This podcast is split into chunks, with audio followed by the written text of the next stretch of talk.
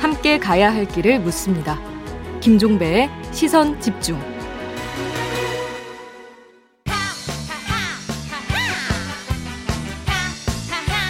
네, 매주 월요일에 만나는 국민의힘 하태경 의원 스튜디오로 모셨습니다. 어서 오세요, 의원님. 예, 안녕하세요.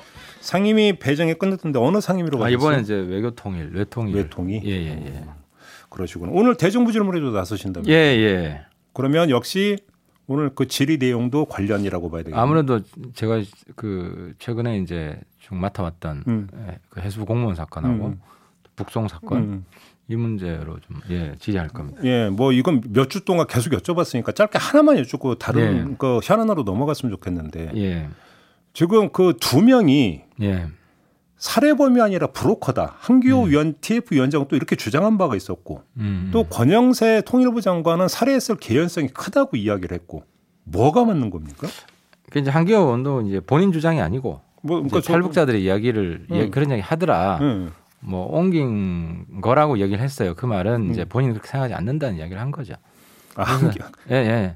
그러면 굳이 전할 이유가 있습니까? 그러면? 그러니까 혼선을 좀 준 면이 있는데 바로 뭐 저도 이야기를 했고. 탈북 브로커 썰은 신빙성이 없다는 이야기를 했었고 통일부 장관이 정리를 해준 거고. 근데 제가 오늘 이제 대정부 질의에서 이제 확인하고 싶은 거는 이 두 사람 보낸 게 정전협정 위반이더라고요. 정전협정 어떻게 되어 있는데? 이게 이제 판문점 통해서 넘어가는 거고 판문점 관리는 유엔사에서 하죠. 정전협정위원회 승인을 받아야 돼요. 아, 넘기려면? 네, 승인을 하려면 이 사람은 왜 넘어가는지 보고를 해야 될 거 아니에요. 보고도 안 하고 유엔사 쪽에 그래서 이제 승인도 없고 그러니까 유엔사는 다 동의하지 않았는데 통일 대교부터 이제 NNL 넘고 마지막 통문도 넘고 그래야 되거든요. 그 전부 다 유엔사 승인 없이 한국 정부가 일방적으로 그냥 우리 군 같이 있으니까 그 일부 잠깐 보도가 나왔던 거 아닌가요? 네, 그거를 제가 확인했어요. 그래서 오늘 장관한테도 한국 정부가 이렇게 막 정전협정 위반하고 유엔 사령관이 미군 사령관인데. 알겠습니다. 한반도의 평화를 누가 깬 건지 확인을 해볼 생각이에요. 네. 지금 대정부 질문 이야기가 나왔으니까 최근 들어서 장관, 차관들 그다음에 대통령실 수석 어제는 이제 김대기 비서실장까지 언론 앞에 많이 나오더라고요. 이제 윤석열 대통령이 주문이 있었는데 어떻게 지켜보고 있어요? 일단 평가를 좀 부탁을 드리면. 그래야 되죠. 그래야 되는데 이제 도어 스태핑 하다 보니까 매일매일 대통령 뉴스로 장식이 되잖아요. 그래서 제가 이제 도어 스태핑은 기자들 매일매일 기자들 질문에 답변하는 거고 사안이 계속 변하잖아요. 그렇죠. 마치 그 패널처럼 원래 시사는 게 흐름이니까 TV 그 시사토론 패널처럼 그렇게 되면 국민들이 볼 때는 이제 대통령실의 메시지 관리가 굉장히 산만해 보이는 거죠. 산만한 국정 운영처럼 보이는 거고 그래서. 이런 위기 때는 대통령실의 어떤 집중적인 주도적인 메시지 관리가 필요하고 특히 요즘같이 물가 오르고 경제 심각할 때는 그래서 도어 스태핑은 좀 위기 시에는 좀 유보하는 게 좋겠다. 그런 이제 말씀을 드리고 싶은 거고. 위기 시인 거 이런 거 경제 위기. 그래서 지금. 그러니까 지금 경제에 레이저처럼 집중을 해야 되는데 매일매일 대통령 발언이 주제가 달라지면 국정이 어느 쪽으로 좀 집중된다라고 하는 그러니까 이걸 보여줘야 되는 그런 메시지를 줄 필요가 있다는 그렇죠. 그래서 국민들이 볼 때는 굉장히 산만한 국정 운영을 하고 있다. 이렇게 느낀다는 거죠. 대통령 의사와 다르게. 그럼 의원님 지금 말씀은 대통령이 좀 한 발 뒤로 물러서야 된다는 말씀이신 거죠? 저는 그렇게 생각합니다. 그래서 도어 스태핑이 의도치 않게 야기하는 결과다 이게. 국민들이 굉장히 산만하게 이 정부를 보고 있을 것이다. 그래서 위기에 맞는 그런 집중적인 대처가 좀 필요하고 그럼 도어 스태핑이 적절하지 않다 지금 이 시기는 그래서 경제 위기 극복하고 도어 스태핑 다시 하겠다 이렇게 이야기를 하는 게 좋다고 봅니다. 알겠습니다. 아무튼 뭐 스타가 나와야 된다 윤석열 대통령 그렇게 이야기를 했던데 이번 뭐 대정부 질의에서 지금 사실 이낙연 총리가 스타로 떴죠. 아 맞아요. 총리할 지난 때. 정부에서는 총리할 때 총리가 떴죠. 네, 뭐 사이다 발언이다 뭐 잘 받아친다. 아 그렇죠. 네. 저도 깜짝 놀랐어요. 너무 잘해가지고. 아, 이낙연 당시 총리가? 예. 그래서 이번에도 기대를 해봅니다. 그러면 좀 이렇게 좀 딱 이 사람을 주목하라고 꼽아주신다면 국무위원들 중에서. 아무래도 부담은 되시겠지만 뭐 한덕수 총리는 이낙연 총리랑 비교가 안 될 수가 없고. 그렇겠다. 비교가 안 될 수가 없죠. 그렇겠네요. 그렇죠. 본인 또 그분이 경험이 많기 때문에. 총리도 했었으니까. 예, 그렇죠. 그래서 이낙연 총리가 그전엔 사실 그렇게 부각이 안 됐었거든요. 네. 근데 이제 그 답변 때문에 떴어요. 네. 당대표 하다가 망했지. 근데 뭐 한덕수 총리, 그 다음에 뭐 한씨가 맞네. 한동훈 장관도. 한동훈 장관도 뜰 거라고 보십니까? 장관은 왜냐면 민주당이 키워주니까. 모르겠어요. 이번에 민주당이 어떤 태도로 네. 임할지는 모르겠지만. 전임 법무부 장관이 박범계 의원이 나선다고 하던데요. 지리자로. 그거 굉장히 주목받겠네요. 그러니까. 지리를 한답니까? 네. 지리자로 그러니까 나선다고 하던데 전직, 그러니까 전현직 장관의 공방이 있겠네요. 그러니까요. 예, 예. 관전 포인트인 것 같습니다. 이거는. 예. 알겠습니다. 몇 가지 현안에 대해서 좀 의견을 여쭤보고 싶은데 전국 경찰서장 회의 열렸잖아요. 예. 이번에 저도 이제 그 경감 경위들이 이제 또 나선다고 하던데 경찰들의 움직임이 좀 심상치 않은 거 아닙니까? 어떻게 보세요? 이 문제는 대통령실도 그렇고 정부가 너무 좀 거칠게 다루고 있는 것 같아요. 어떤 점에서? 이 점을 이해를 못 하고 있는 것 같은데 이제 이런 논리거든요. 법무부에 검찰국이 있고 지금 경찰이 너무 비대해지니까 당연히. 민정수석실에서 관리하던 업무를 행안부 경찰국에서 해야 된다. 당연한 거다. 이런 논리로 지금 이제 밀어붙이고 있는데 이제 경찰들 입장에서는 이제 그게 좀 다르더라고요. 이제 검찰들은 법무부가 한 몸이에요. 보통 검사 출신들이 법무부에 실국장들 많이 하고 그렇죠. 과거에는 장차관도 뭐 검사 출신들이 많이 했고 한 몸인데 행안부랑 경찰은 좀 이질감이 있어요. 그죠? 행안부는 뭐 경찰 업무뿐만 아니라 특히 재난, 그죠? 자연재해 이런 걸 지방행정도 다 총괄해야 돼요. 그렇죠. 지방행정 다 때문에 행안부에서 우리를 직접 감독한다는 것에 대해서 이렇게 정서적으로 차이가 좀 거부감이 있기 때문에 시간을 두고. 요즘 뭐 위에서 탑다운 지시한다고 말 듣는 공무원 사회가 아니거든요. 거기다가 좀 역사적 배경을 너무 좀 약간 가볍게 생각하는 부분도 있는 거 아닌가요? 이상민 장관. 그 부분도 제가 드릴 말씀이 있는데 뭐 50 경찰로 돌아간다. 그건 민주당이 만든 거예요. 그러니까 50 때 경찰이 너무 비대해가지고 근데 지금 검수완박해서 검찰 권한을 경찰로 다 넘기고 심지어 대공수사권까지도 경찰로 넘겼잖아요. 이제 사실 국정원에서 그 대공수사권이 문제가 된 건 왜 문제가 됐냐면 수사권과 국내 정보를 같이 가지고 있을 때가 문제거든요. 근데 지금은 국내 정보도 경찰, 대공수사도 경찰. 그러니까 국정원에서 문제가 발생했던 그 원인이 100% 다 경찰로 이관된 거예요. 그래서 경찰을 너무 키운 건 민주당이고 이 때문에 사실 통제가 필요한 거죠. 통제가 필요한데 그 통제를 하는 관리하는 방식이 경찰들의 정서를 너무 이해를 못하고 제가 얘기했던 역사적 배경이라는 게 바로 민주당의 논리가 아니라 경찰들의 정서에 과거 치안본부 시절의 그런 흑역사에 대한 게 정서에 녹아 있는데 이걸 너무 경시하는 거 아니냐 이 점을 좀 여쭤본 거거든요. 그건 뭐 시간이 많이 지나서 현재 경찰대까지 이렇게 그래요? 근데 지금 내려오진 않는 것 같은데 경찰 인터뷰 항상 하는 얘기가 그건데. 근데 일반 경찰은 꼭 그렇진 않아요. 그래요. 일반 경찰은 어쨌든 행안부랑 우리는 한 몸이 아니다. 그래서 이제 우리 당에서도 그러죠. 아니 민정수석실에서 관리받던 거를 행안부 장관 왜 못 받냐? 근데 못 받는 정서적 거부감이 있는 거예요. 차라리 대통령 직접 받는 거는 여태까지 해왔기 때문에 거부감이 없지만 그래서 이런 정서적 거부감을 좀 이해를 해주고 시간을 충분히 갖고 대화를 하고 설득을 하고 이런 시간을 가져야지 막 누구 대기발령 내렸잖아요. 이렇게 좀 거칠게 하는 것은 오히려 반발만 더 키운다. 그럼 당장 내일 국무회의에 상정될 예정인데 일단 그러니까 여기서 스톱하는 게 맞다고 보세요? 일단은 유보하는 게 맞다고 보세요? 저는 좀 시간을 가지는 게 필요하다고 그리고 생각합니다. 오히려 경찰들을 좀 설득을 해야 된다? 예. 근데 지금 어제 김대기 실장이 뭐 기자간담회 선 얘기는 이런 거 보면 그냥 내리 고할 것 같은데. 근데 어쨌든 뭐 고를 한다고 하더라도 충분한 설득의 시간을 가지고 대화의 시간을 가지고 이게 몇 개월 걸쳐도 필요한 거다는 거죠. 그래서 이런 소통의 시간을 가지고 니들이 탑다운 사회에서 왜 우리 말을 안 들어 이런 식으로 강압적으로 가서는 안 된다는 겁니다. 근데 지금 당장 그 경찰서장 회의에 참석했던 사람들에 대해서 감찰 들어간다는 거 아닙니까? 유사명 서장은 지금 대기 발령 조치했고 그러면 징계는 거의 그러니까 예고된 건데 이 징계가 또 도화선이 될 수도 있잖아요. 그러면. 그러니까 이제 그런 징계를 그래서 제가 거칠다는 표현을 쓴 거고요. 뭐 그런 절차는 충분히 좀 소통을 하고 어디서 분명히 이제 정부 입장에서는 오해하고 있는 거예요, 경찰들이. 그럼 이런 거를 오해하고 있는 거다라는 걸 좀 충분히 설명하는 이런 과정을 좀 거치는 게 좋겠다는 거죠. 근데 이상민 행안부 장관은 왜 이렇게 그럼 밀어붙인다고 보세요? 절차상으로는 필요하거든요. 지금 경찰이 너무 비대해졌고. 그리고 조금 의원님 말씀 좀 한 호 고르면서 차근차근 가도 되는 인사 거죠? 때문에 그런 것 같아요. 인사? 예, 인사. 왜?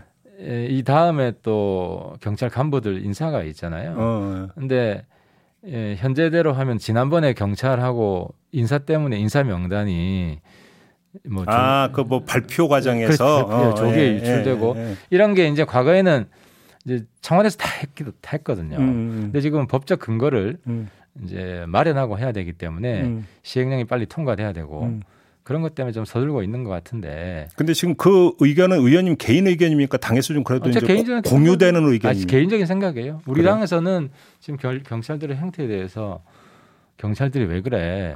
대부분이 뭐 이런 불만이 많죠. 그러니까 이해를 좀 잘 못하는 거죠. 경찰들의 움직임에 대해서. 알겠습니다. 이준석 대표가 지금 이제 계속 지방 돌고 있잖아요. 계속 그러면서 이제 번개 모임 이런 거 갖고 있는데 일단 이 행보를 어떻게 평가를 하세요, 의원님은? 윤리 이제 뭐 승복 못한다는 거를 굉장히 절제되게 간접적으로 보여주는 거죠. 아, 그렇게 보세요? 예, 어쨌든 대표로서의 정치적 행보를 하고 있는 거거든요. 근데 정치적 메시지는 내지 않고. 뭐 내가 살아있다는 걸 보여주는 거 아닙니까? 존재감을 계속. 네, 그렇죠. 계속 환기시킨다. 예, 그래서 아마 꽤 길기 때문에 몇 개월이기 때문에 뭐 전국 구석구석을 다 돌아볼 것 같습니다. 그래. 울릉도 간다던데요, 오늘은? 울릉도? 와, 울릉도까지 가는구나. 알겠습니다. 이참에 그냥 전국을 다 훑는 거군요, 그러면. 뭐 지금 행보를 보니까 그런 것 같습니다. 근데 지금 한때 제기됐던 문제가 김성태 전 의원이나 염동열 전 의원에 대해서 당원권 정지 3개월인데. 이준석 대표가 당원권 정지 6개월이 형평성에 맞느냐 이 문제가 제기가 됐잖아요. 그러니까 그건 이제 그 비유는 맞지 않은 게 그분은 실형이 떨어져가지고 이미 당원권 정지가 된 상태래요. 아, 그래요? 예, 우리 당은 실제로. 예, 그러니까 윤리위가 뭐 또 그 징계를 안 하면 또 욕먹는다고 생각해서 한 것 같은데 징계를 내린 것 자체도 잘못된 것이고. 아. 그래서 윤리위가 이제 첫 단추를 잘못 끼다 보니까 계속 두 번째 단추도 잘못 끼고 뭐 당내 자꾸 뭐 노이즈만 만들고 있는 거죠. 아, 그럼 그건 같은 저울에 올릴 사안이 아니라는 거죠. 그렇게 봐야 되는 겁니까? 알겠습니다. 이 문제는 어떻게 보세요? 지금 뭐 지금 보니까 간장연대 나왔고 김장연대 있었고 이번에는 철권연대라고 안철수 권성동 연대 뭐 연대가 세 종류로 나오던데. 이걸 관통하고 있는 게 결국은 당권 경쟁이 물밑에서 치열한 거 아니냐 이런 분석이 일반적인데 어떻게 보세요? 이거는 구색 맞추기 기사 같아요. 왜냐하면 민주당에서 이제 당권 경쟁이 있으니까 이제 이 대비해서 우리 당에도 이제 비슷한 스토리를 이제 소설 쓰는 거죠, 언론이. 왜냐하면 보통 전당대회 날짜 잡히고 그때 이제 연대 모색이 있는 거거든요. 당권 싸움은 없다. 이렇게 보시면 지금 시점은 너무 이르죠. 그래요? 왜냐하면 의총에서도 그 직무대행으로 가기로 합의를 한 것이고 그래서 만약에 저는 이런 이야기들이 좀 의미 있는 이야기가 되려면 경찰 수사 발표 이준석 대표 그 시점에 가능한 이야기예요. 그러면 김기현 의원 같은 경우는 언론 인터뷰를 통해서 안정적인 새 지도 체제가 필요하다고 얘기를 한 건 어떻게 그분은 이제 경찰에서 기소 발표를 해서 대표가 떨어질 게 확실하다고 생각하는 것 같아요. 김기현 의원은? 예, 그러니까 어차피 뭐 전당대로 가는 거 아니냐 하는 것이고 근데 이제 그 저도 굉장히 궁금하거든요. 뭘로 기소하지 이거를? 수사? 예, 수사를 해서 그 이제 분석해 놓은 뭐 기사들이 많이 있어요. 보면 별로 기소할 거리가 없다. 이준석 대표 법적으로는 이런 분석도 있기 때문에 경찰도 아마 머리가 아플 거예요. 그래요? 그러면 김철근 전 정무실장 같은 경우는 어떻게 되는 겁니까? 예를 들어서 이준석 대표 본인에 대한 어떤 그 사법 처리 말고도 김철근 정무실장에 대해서 만약에 또 사법적 잣대를 들여서 뭔가가 나온다라고 한다면 언론은 당연히 연결해서 볼 거 아닙니까? 그렇죠. 근데 이제 법적으로는 뭐 지시나 이런 이 대표랑 직접적인 관련 사항이 확인이 돼야 될 거 아니에요. 근데 이제 이 대표가 가서 들어보라고 했지 뭐 각서 써주라 이런 이야기를 한 게 없다는 거거든요. 아무튼 그러면 의원님이 보시기에는 이준석 대표가 다시 그 회생할 가능성이 충분히 있다고 보시는 겁니까? 무혐의 되면 당연히 6개월 뒤에 명예회복을 하죠. 그렇게 되는 거고. 예, 그리고 대표로 들어와야 되고 지금 윤리위가 이제 윤리위가 욕을 엄청 먹겠죠. 왜 무혐의 되는 사람을 유죄 인정해서 뭐 보냈냐 이런 뭐 비판이 이어지겠죠. 그래요. 아무튼 그러면 그 당원권 정지 6개월 징계 기간이 끝나기 전에 수사 결과가 나올 거라고 전망을 하세요? 안 나오면 뭐 대표 복귀하는 거죠. 그렇죠. 예, 형식상으로. 예. 알겠습니다. 마지막으로 짧게 권성동 그 지금 원톱 체제의 어떤 리더십에 대해서 말이 참 많은데 의원님은 어떻게 평가하십니까? 권 대표가 원내대표 때도 초반에 큰 실수를 하고 그 다음부터는 안정적으로 관리를 잘했어요. 큰 실수는 게 그때 합의한 거 말씀하시는 거예요. 예. 검수한 거. 원구성. 네. 그런데 이번에 이제 직무대행하고도 초반에 그 뭡니까 이제 대통령실 채용 때문에 발언 실수를 했고 사과를 했잖아요. 그러니까 뭐 비슷한 또 안정적으로 좀 그 관리 패턴으로 또 갈 거다. 안정화 될 거라고 보시는 거고요. 예. 알겠습니다. 마무리할게요. 고맙습니다. 예, 감사합니다. 국민의힘의 하태경 의원이었습니다. 세상을 바로 보는 또렷하고 날카로운 시선, 믿고 듣는 진품 시사, 김종배의 시선 집중.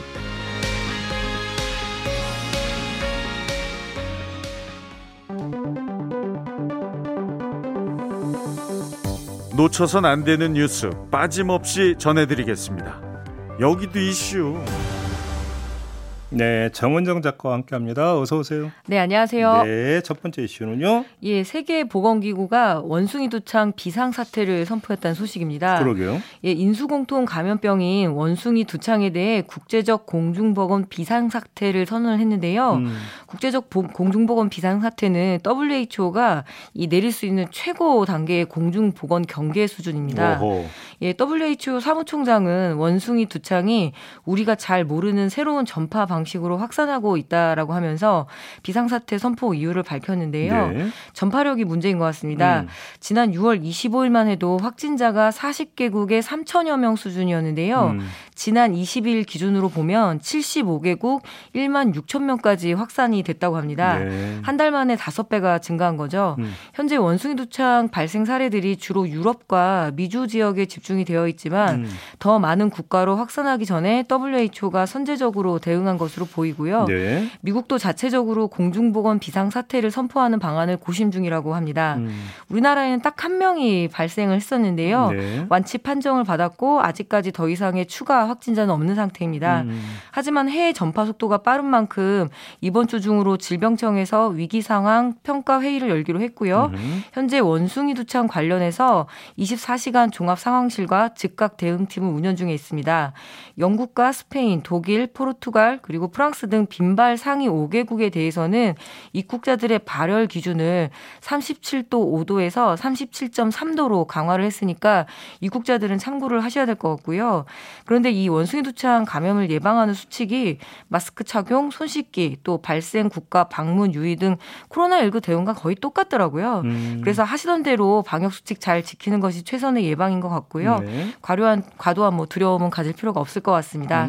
그리고 일부 발생 환자들에 대한 혐오 발언들도 있던데 우리가 누굽니까? K방역의 주인이잖아요. 네. 예, 이런 시민정신에 맞진 않는 것 같고요. 혹시 해외에서 입국 후 3주 내에 발열이나 오한, 수포성 발진이 발생이 되면 주소지 관할 보건소에 망설이지 말고 예, 신고를 해야 한다고 하네요. 네, 지금 보도 보니까 이거는 근데 호흡기를 통해서 전파되는 건 아니라고 제가 네. 보도에서 본 것 같은데 근데 마스크를 써야 되는 건가요? 네, 그렇다고 하네요. 예, 뭐 최선의 방어죠. 예. 하긴 뭐 만사 불레탄틴이라고 네. 하는 게 훨씬 더 나은 거겠죠. 그렇죠. 알겠습니다. 자, 두 번째 이슈는요. 예, 키울 자격에 관련한 소식입니다. 정부가 동물 학대를 일삼은 사람에게 사육 금지 처분을 내리는 방안을 검토 중입니다. 올해 4월에 동물보호법이 이렇게 어떤 강화되는 방향으로 개정이 됐잖아요. 네. 그래서 그 처벌 수위를 강화를 했지만 그래도 동물 학대 사례가 끊이지 않고 있어요. 이에 대한 근본적인 대책을 세워야 한다는 목소리가 높아졌기 때문에 정부도 추가 대응에 나섰습니다. 현재 동물 학대 방지책을 추진하고 있는 것이 농림축산식품부인데요. 네. 사실 농식품부는 2000년에 동물학대로 유죄 판결을 받은 사람에 대해 소유권 자체를 제한하는 방식으로 이 동물학대 방지책을 추진해 왔었는데요. 음주운전을 한 경우 면허를 박탈하지 소유권 자체, 그러니까 자동차 소유권 자체를 박탈하지 않는다라는 이런 반론이 있었기 때문에 소유권 박탈 대신에 사육 금지라는 대안을 제시한 겁니다. 예, 현재 동물보호법에 따라 지자체장이 피학대 동물을 소유자로부터 격리 보호를 하더라도 소유자가 보호 비용을 내고 반환을 요구하면 반환을 할 수밖에 없는 그 한계가 있었다고 합니다. 네. 그래서 농식품부가 연구 용역을 통해 피학대 동물을 보호할 수 있는 다양한 방안들을 검토할 계획인데요. 독일이나 영국, 스웨덴 등에서는 동물학대 유죄 판결을 받은 사람에 대해서 사육 금지 처분을 시행 중이라고 합니다. 뭐 앞으로의 추진 상황을 봐야 될 것 같고요. 하지만 여기에서 동물학대 장면들이 너무 여과 없이 다양한 콘텐츠에서 소비가 되고 또 그 특유의 귀여움을 강조하는 이런 그 콘텐츠들이 넘쳐나면서 끝까지 책임도 질 수 없는 사람들이 쉽게 동물을 기르는 이런 문화 이참에 좀 돌이켜봐야 될 것 같습니다. 그러니까 동물학대 참 그럴 거면 도대체 왜 기르냐 이런 그렇죠. 얘기를 당연히 하고 싶지만 네. 지자식도 학대하는 네. 별별 인간들이 다 있기 때문에 그렇죠. 예, 그래서 강력한 처벌이 또 필요한 시점인 것 같습니다. 제대로 막을 수 있는 건 최대한 막아야 된다. 뭐 네. 이런 생각을 하게 되고요. 마지막 뉴스 이슈로 가보죠. 예, 문체부의 청와대 활용법에 관련한 소식입니다. 지난주 대통령 업무 보고에서 문체부가 청와대 활용 방안을 발표했는데요. 의아한 반응들이 지금 쏟아져 나오고 있습니다.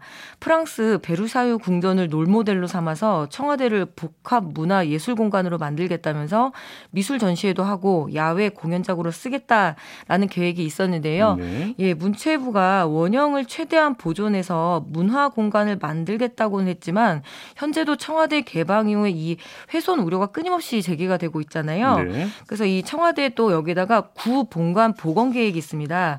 이 구본관 같은 경우에는 일제강점기 조선 총독 관저로 쓰이기도 했었고 김영삼 전 대통령이 어둡고 쓰라렸던 과거를 청산하고 민족 정기를 바로잡겠다 하면서 1993년에 철거를 한 바가 있는데요. 그렇죠.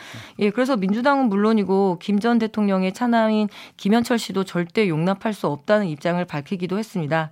문체부는 건물 복원이 아니라 미니어처 모형의 복원일 뿐이라고 해명을 했지만 굳이 이렇게 역사적 논쟁을 부추길 이유가 있었는지는 좀 의문이고요. 대통령실에서도 좀 당황한 기색이 역력합니다. 내부 의견 수렴 절차 없이 문체부가 독단적으로 계획안을 발표한 것이고 청와대 개방이 주목을 받자 문체부가 사업을 가로채려 하는 것 같다라는 그런 볼멘 소리가 흘러나왔다고 합니다. 뭐 K콘텐츠 지원이나 체육 인프라 지원, 그리고 출판 산업, 그리고 어떤 취약계층들의 어떤 문화 향유 이런 할 일 되게 많잖아요. 그래서 정책의 우선순위에 대해 심도 있는 고민을 좀 했으면 좋겠네요. 문체부가 사업을 가로채려는 것 같다는 말이 나왔다. 예, 대통령실에서 흘러나왔다고 하네요. 이런 말이 어떻게 나와요? 아니 무슨 경쟁 관계입니까? 예, 계속 좀 서로 엇박자가 나고 있는 거죠. 이 청와대는 어떤 상징적인 공간을 두고. 네. 문화재청에 그리고 관리 맡기지 않았네. 네, 그런데도 지금 또 이렇게 다르게 활용한다고 이렇게 이야기가 나오니까 아무튼. 당연히 논란이 있을 수밖에 없죠. 총독 관제를 왜 보고를 하니까 말도 안 되는 이야기로. 예. 알겠습니다. 그리고 귀한 문화재이잖아요. 그래서 오랫동안 귀하게 그리고 후손들에게도 끝까지 보여줄 수 있는 그런 방법으로 가야 될 것 같습니다. 마무리하죠. 정은정 작가였습니다. 고맙습니다. 네, 감사합니다. 네, 오늘 날씨 알아봅니다. 신채일 리포터. 네, 올여름 장마는 이제 끝났다고 보셔도 되겠습니다. 이제는 폭염의 시작인데요. 오늘 기온이 전반적으로 어제보다 5도가량 올라서 서울은 한낮에 33도, 대구는 34도가 예상됩니다. 여기에 습도까지 높은 탓에 체감더위는 더 심하게 느껴지겠습니다. 이 강원과 충북, 영남 지역에는 폭염주의보가 내려져 있고 이 폭염특보는 앞으로 확대될 가능성이 있습니다. 또 대기 불안정으로 오늘도 오후에 기습적인 소나기는 내리겠는데요. 내륙 지역이 집중되겠고 지역별로 강수 편차는 크겠습니다. 날씨였습니다. 네, 2부 마무리하고 3부로 이어갑니다.